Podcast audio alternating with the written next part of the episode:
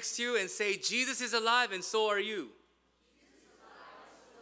Amen. Amen. So good to see so many living people because of Christ. Amen. Let me begin with a word of praise, a prayer today. Uh, Father, we welcome you in this place. Lord, we have, Lord, with our faith, with our open hearts, we want to experience and meet the risen Savior. Jesus Christ, we know that you are alive. We just want to know, Lord, your power. We want to understand your glory, your nature. So, Lord, let everything that you won on the cross and you won on this day of victory be given to us. And may it be our inheritance. In Jesus' name we pray. Amen. Amen. So excited to be here today.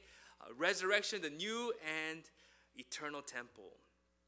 Go to the next slide there for us. So today we're talking about Jesus who was crucified for our sins on the cross on Friday, but on the third day, Jesus defeated the power of sin and death and was resurrected back to life, coming out of the grave on this very day we celebrate, giving us the proof that indeed Jesus is the Son of God. He is our one and only Savior, the Messiah. This is the best news that we understand because it offers to everyone who now believe in him, whosoever would believe in him also will live and never die. So therefore this amazing resurrection of Jesus uh, is something we want to examine today. You know, before Jesus resurrected from the dead, um, he wasn't the first to ever come back from the dead. Do you guys know that? In fact, before Jesus, and even now, for many many areas and occasions, people have come back from the dead. But there's something different about Jesus' death. Why do we celebrate Jesus' resurrection and not all those people that died and then came back to life? What was different? There's something very different about because think about it in the history we know that Jesus before Jesus many people came back from the dead including Lazarus right maybe a, some um, a few months before Jesus went to the cross Lazarus who was dead and well dead I mean he was for 3 days rotten right he was, he was de- decaying decomposing just just the nasty stuff. And then Jesus said, Lazarus, come out. And he came out from the dead. And in the Old Testament, we have many instances, such as the prophet Elijah. He raised the widow's son from Zarephath from the dead. His uh, pre, uh, successor, prophet Elisha, raised the Shunammite son from the dead. And Jesus raised the widow's son from Nain in Luke 7 from the dead. In Luke 8, Jesus raises Jairus' daughter from the dead. And then remember in Matthew 27, as soon as it says that Jesus died and breathed his last breath on the cross, there's an earthquake opening up many tombs on the Good Friday. And then it says, many saints that had died before came out of the grave appearing to people. So Jesus is not the first person to ever have come back from the dead. In fact, after Jesus in Acts 9, Peter raises Tabitha from the dead in Acts 9. In Acts 20, Apostle Paul was preaching a little too long, a little longer than I, I did, okay? And then there was a man who was sitting, a young man named Eutychus, sitting by the window, and he dozed off and he actually fell and died. So imagine during worship service, Pastor In Kwon just won't stop preaching and then like someone falls down and hits their head on a little piece of sharp something. What does Paul do? Oh, so sorry guys, go home. Service is over. No, he goes down, runs downstairs, raises his back, and then service continues. And they start Holy Communion like nothing happened. So, friends, there's a lot of people that have come back from the dead, okay? And I know that even in modern days, I've heard stories of missionaries who have seen people come back from the dead. That's a promise of God. So, what makes Jesus so amazing? What makes his resurrection something that means something to us? All those people that raised from the dead, so what, right? It has no effect on me, but Jesus' resurrection means the world to me. So, all these awesome and stories of resuscitation or reviving or you know coming back from the dead they all experienced the power of god in that moment right all the examples i gave you but see, all of their experience of the power of God to live again was all temporary. They all eventually died again. All those people, even though they've experienced the power of coming back from the dead, they're dead today. They're, they're nowhere to be found. But Jesus was the only one whose coming back from the dead was permanent. And so he did not die again, and he's still alive and well right now, amen? And he will never die. And therefore, the death, the resurrection of Jesus gave us an eternal life. It is a victory of overcoming the death that is forever established. Because unlike any other human being who ever came back from the dead, Jesus alone was worthy, as, as Richard, Rich prayed for us today. He was a sacrifice chosen by God. And his mission was what? To confront our greatest enemy, our final enemy, death. And on the cross, he destroyed sin and death once and for all. Therefore, therefore sin could not conquer Jesus. I mean, sin and death could not conquer Jesus. But all those people who were revived, eventually their bodies have died and they're sleeping, as the Lord, as the Scripture says. This is why today we recognize and we celebrate that Jesus alone has the power to cause that same resurrection power to take place in you and me, and for every single human being in this world who believe in Him. Therefore, for us who believe in Jesus and have received this grace, when we die, we're not overtaken by death, but we overcome death and we continue into our lives into eternity. Jesus is the way. So, in remembering this amazing instance of the resurrection, we want to celebrate more than just Jesus coming back from the dead. That, that, um, that itself is pretty amazing. I mean, if you really knew somebody who was dead for three days and came back, like, it will make the headlines. No matter what news station, they'll talk about it, right? Because, because again, many people have come, but then we're celebrating that Jesus is giving to you and me the same victory over sin and death and the freedom therein. Therefore, Jesus says in John 14 19, Because I live, you also will live. I am the resurrection and the life. The one who believes in me and live and, and, and will live, and even though they die, whoever lives by believing me will never die. Do you believe this? The Lord asks this day. The second thing I want to highlight about the death of the death and resurrection of Jesus is this because the good news about Jesus' resurrection was not just another redo. God is not giving you a chance just to redo because I don't know if you guys have ever played video game or have ever seen you know movies where you know you get a redo, right? In in the in a in a I'm not a gamer myself, but the correct term is respawning. Anybody understand respawning? It's like you're Halo or you're, you know, Call of Duty and you're trying to do your thing and you die. And what happens? You don't throw the game away. You come back to place where you started last. But that's not what Jesus did. He didn't just give you a redo, an undo, control Z on the c- computer. But in fact, when Jesus came into the grave, when he came out of the grave, he was something different. He was transformed. That's the second power of the cross and the resurrection is that more than it giving you power over sin, it changes you. That's why there's a there's a there's a uh, what's the thing craze on Easter about eggs. Have you guys who?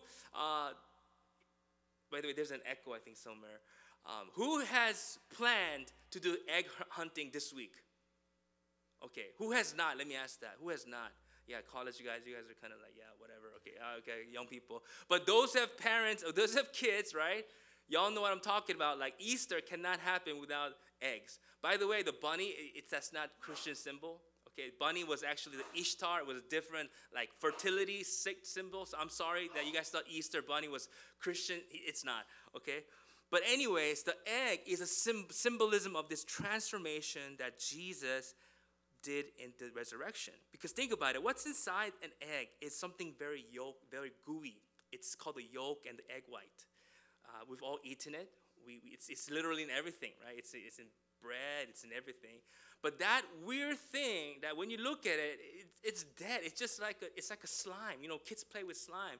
But something amazing about the egg is the God has given it power that when the right conditions happen, something new comes out right? We thought that, oh, it's just an egg. And no, it, this is amazing, right? And that's what this represents what happened to Jesus. The Jesus that went into the grave as a, in the form of a sinful man, though he was sinless, he went as a broken man and, and broken up. But when he came out of the grave, he rose up as the Savior, as the Son of God, as, the, as, the, as Lord and God forever glorified.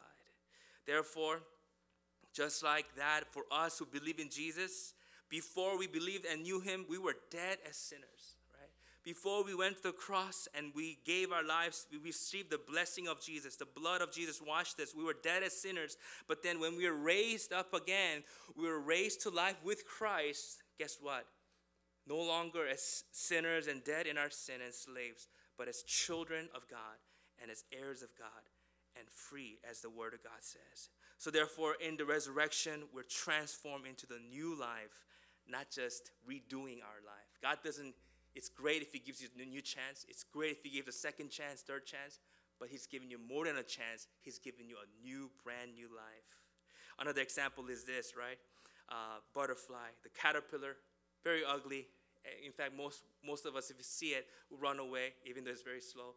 But then that thing goes through this process, again, a symbolism of God's power of life, that something beautiful, something completely different comes out of it. And that's what Jesus wants to give you through his resurrection. Not only is it eternal life, not only is it overcoming sin and death, but he wants to give you a brand new life that you can recognize who you were before you were in Jesus Christ. So, friends, the gift of Jesus Christ in this Easter is remembering that his life is eternal and his life is new for every single one of us. Can you turn to your neighbor and say this?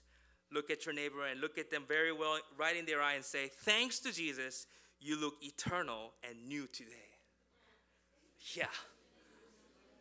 Yeah, you got to use that on your pickup line.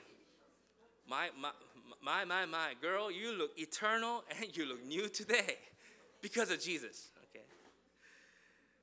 We ain't just getting a new, uh, uh, redo of our life, but something completely new and eternal. And the best news of all of this is that this is a gift of God. That's something we cannot forget today as we ponder on the power resurrection is you and I did nothing.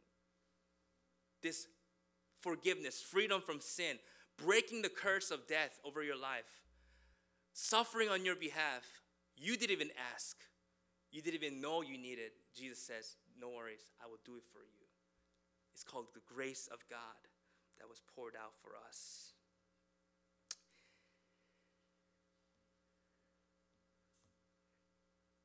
So here we go. This is a gift of God to mankind, and today we're able to receive it as a free blessing and benefit upon His work. That's why He's worthy. His love is amazing. His grace is amazing.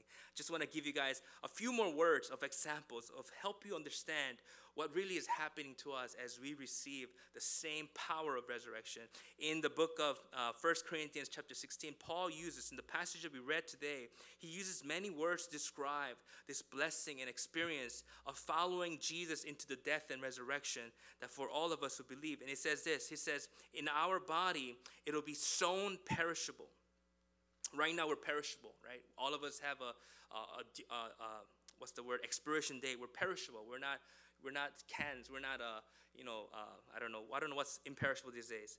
Uh, mac and cheese, right? We, we, we perish. We're like fresh fruits. We just grow old and wrinkly and, you know, perish, right? But guess what? The Lord has promised and shown us that we will be raised imperishable. Another way to describe resurrection is we're sown in dishonor, raised in glory. We're sown in weakness and raised in power. We're sown as a natural body, right? We're, we're, we're, we're, we're chemicals and all this, but we're raised a spiritual body.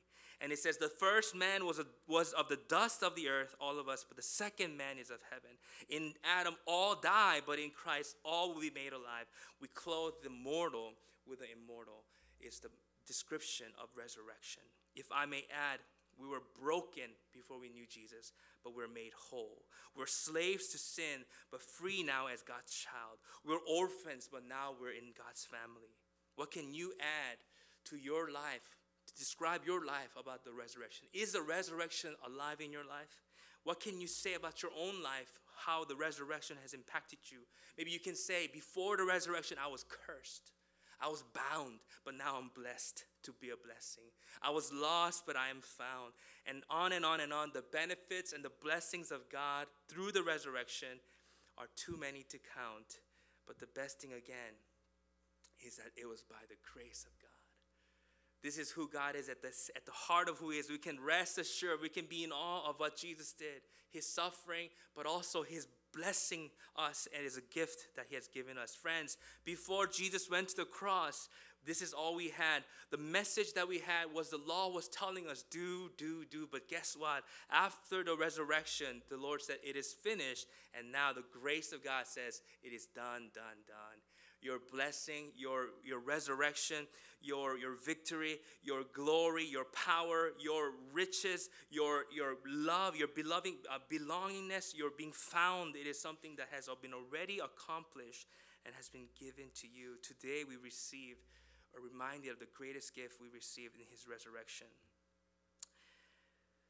But, friends, I want to ask you guys maybe there's a third one that maybe you might not understand of the meaning of the resurrection for us that we must take into our hearts today. Much of what I describe about Jesus' resurrection perhaps refers to maybe an experience that we will have. Many times, if people ask you, ask you a question, what is a resurrection in your life? Maybe many of us will say, you know what, I believe that when I die, I will be raised again and I will move on into eternal life. But Jesus has offered us a change so much more than something to receive later. Yes, there's something to come. And Jesus says we have a deposit of the Holy Spirit to guarantee what is come. In fact, we don't have to wait till we die to experience eternal life in heaven. Kingdom of God is here right now, and we get signs of God's alive power now. It could be literal resurrection. You could literally die and be resurrected as a sign of that promise. You could be healed. You could have a change of heart. All of these are sign of what is to come. But I want to ask you guys the question. When Jesus this weekend went to the cross, it was a choice he made. Have you ever wondered what was it that he also wanted to accomplish in your life. Jesus didn't just go to the cross because he was forced to, or he had no better option, or nothing else to do. He went there with purpose, intentionally, so something would happen. To understand this, I want to take you guys to uh, John chapter 2.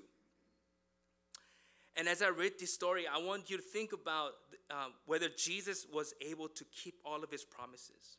In the book of John, the Gospel of John, chapter 2, it says that when Jesus entered Jerusalem, we celebrate the last week with Palm Sunday. It says that in that last week, the writer of John says that Jesus went to the temple and that he did the infamous act. You know I'm talking about? Is that he saw that in the temple there were coin changers, uh, uh, uh, there were people who were selling doves and selling things, and it became a marketplace. So, what does Jesus do? Is he takes a whip and he starts driving people out, overturn the table, and then it says the Jews then responded to him, What sign can you show us to prove your authority to do all this? I like it because I didn't connect the two, but the writer of John, or the other, other writers kind of put it in separate events, but John writes it that this was something before Jesus died. And then guess what Jesus says?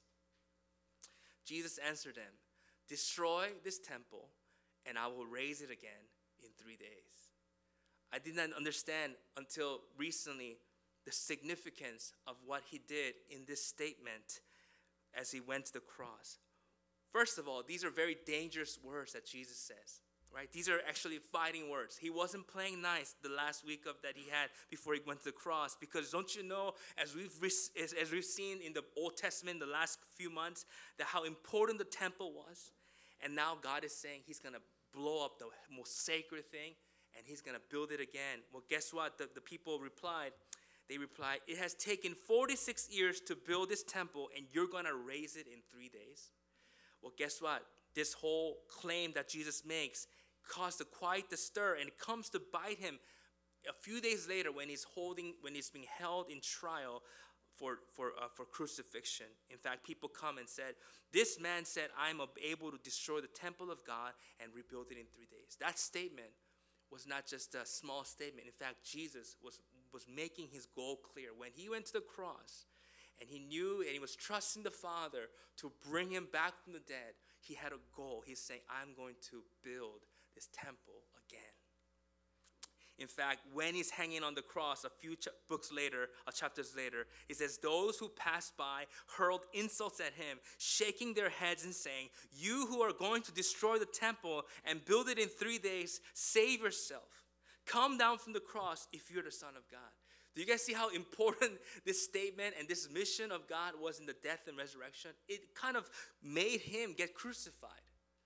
But the question I ask you today is did he do it? Was he just speaking literally or, figuratively or kind of just saying things off the, cup, off the top of his head? No, he really did it because look, going back to John 2, it says, after Jesus says, destroy this temple and I'll raise it again. And they replied, you know, it took 46 years. And he says, and you're going to raise it in three days. Look what he says. But the temple he had spoken of was his body. The resurrection of Jesus is the rebuilding of God's temple. And then he says, after he was raised from the dead, the disciples remembered, recalled what he had said. Then they believed the scripture and the words that Jesus had spoken. Friends, to understand the full meaning of the resurrection, we have to today, just like the disciples, be awakened to this idea that God in the resurrection was rebuilding the temple of God. And friends, just like I said, Jesus' resurrection is your resurrection. His death and freedom from sin is your death and freedom from sin. Therefore, if Jesus became the new temple, what does that make you and I? The scripture answers Don't you know that you yourselves are God's temple and that God's Spirit dwells in you? This is the third, and I believe one of the more, most important aspects of the resurrection is His resurrection just didn't give you forgiveness and eternal life. It changes you to become God's temple. When did this happen? At the resurrection. Jesus, He fulfilled His promise. On, in three days, He did rebuild the temple. In fact, that temple was destroyed not many years after Jesus' uh, resurrection. And that temple to this day is not there. But God's temple, new temple, is alive and well, where in your life and in my life, in the body of Christ. So, friends, we as the people of God, the ecclesia, the church, we are the new temple that Jesus rose from the dead to create. That was part of the finished work of the cross. Are you aware of this truth, right?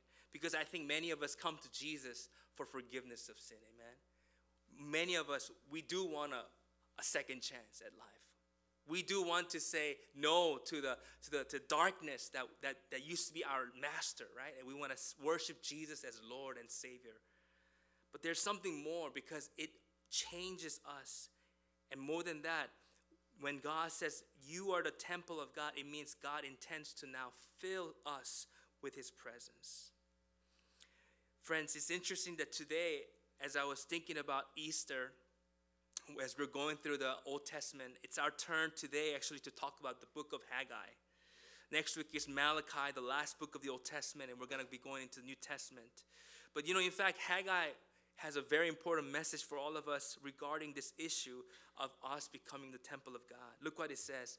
When Haggai went to see the Israelites who came out of the Babylonian exile, he says, This is what the Lord Almighty says. Those people that came back to land after 70 years, this is what they were saying. The time has not yet come to rebuild the Lord's house. How dare they say that, right?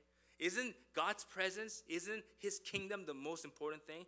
Then the word of the Lord came through to prophet Haggai Is it a time for you yourselves to be living in paneled houses while this house, the temple, remains a, a ruin? And he continues by saying this.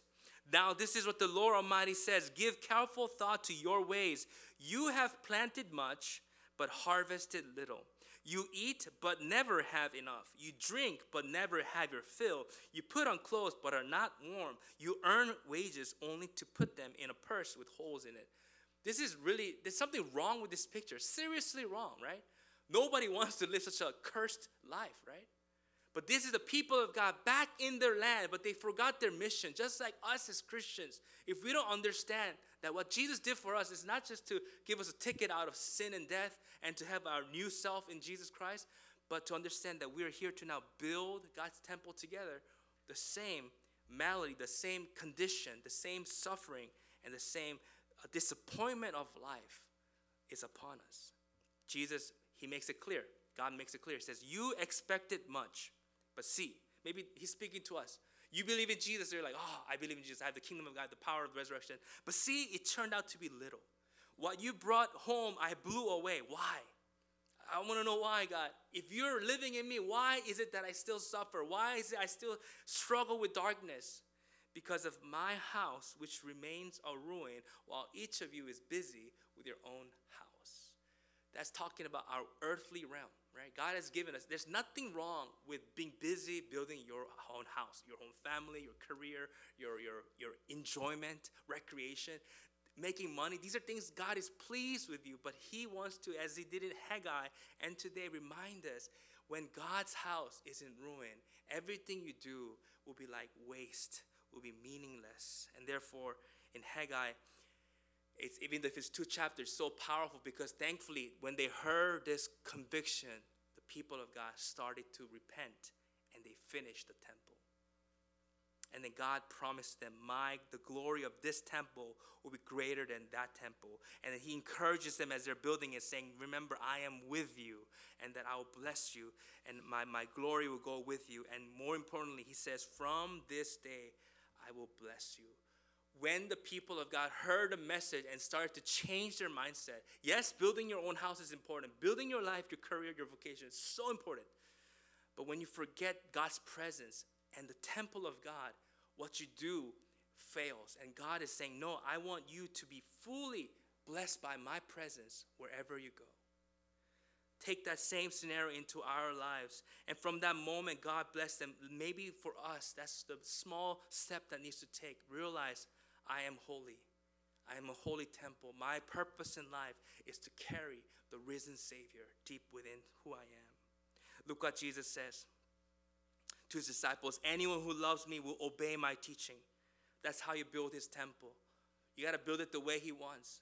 The temple, just like eternal life, forgiveness of sin, freedom from a curse, and a new start, being a child of God, all of these blessings God has given you in Jesus, those things require for you to live in God's way. The moment you leave God's way again, you're going the wrong way against His purpose and plans. But it says, My Father will love them, and we will come to them and make our home with them. This has been God's plan since the beginning of time. He loves you, and He'll never leave you, and He'll never forsake you. And He wants to be with you for what? To bless you, to bring more grace upon you. And therefore, continues in other places. In Ephesians chapter 3, uh, Paul prays that, that the Christ may dwell in our hearts through faith. And finally, here is the greatest phrase in the New Testament that speaks of Jesus, the, temp- the new temple in us. It says, The glorious riches of this mystery, which is Christ in you, the hope of glory. Friends, this is the whole point of the New Testament. After Jesus Christ, his main goal in accomplishing his work was so that now God will not be around you, close to you, in you. In fact, when we say He made us new, it means this He made you and me right now greater than even Adam and Eve. Adam and Eve, they were formed in God's image and they had the glory of God, but they but God was around them with them. He could hear them, see them. You think that's amazing, but there's something more amazing is now God is in you. And that, made, that was made possible by Jesus' death on the cross and his resurrection. So, friends, you've heard people say, God is with you, right? I got something better than that. It's no, yes, that's true, but no, God is one with you. Can you turn to your neighbor and say this to them? Jesus is one with you because he loves you. Yeah. Yeah, all of a sudden this resurrection became so real. It's God is not someone in the future, someone from far away, someone around you, watching over you. I mean, we as parents, yeah, we always watch over our kids. Yeah, I got a 24 7 uh, Wi Fi connected, like view thing. I can see him, what he's doing. I can talk to him, you know. But God has said, no, no, no, I know that's amazing. I want to be with you, but no, no, I want to be in you because now I've made you my temple.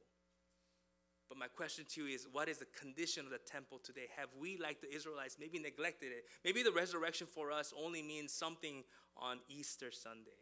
And every other day we forget about it, and hopefully next year I'll be reminded of the resurrection. Or can we, as Jesus intended, to live with the Holy Spirit every day?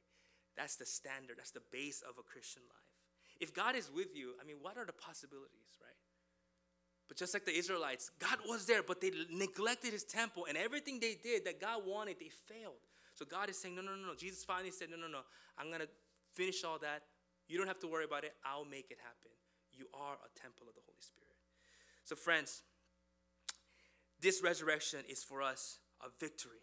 Why? Because it transforms us, not just giving us a new life in Christ, uh, eternal life. That's amazing, but what we really want is to be the home of God.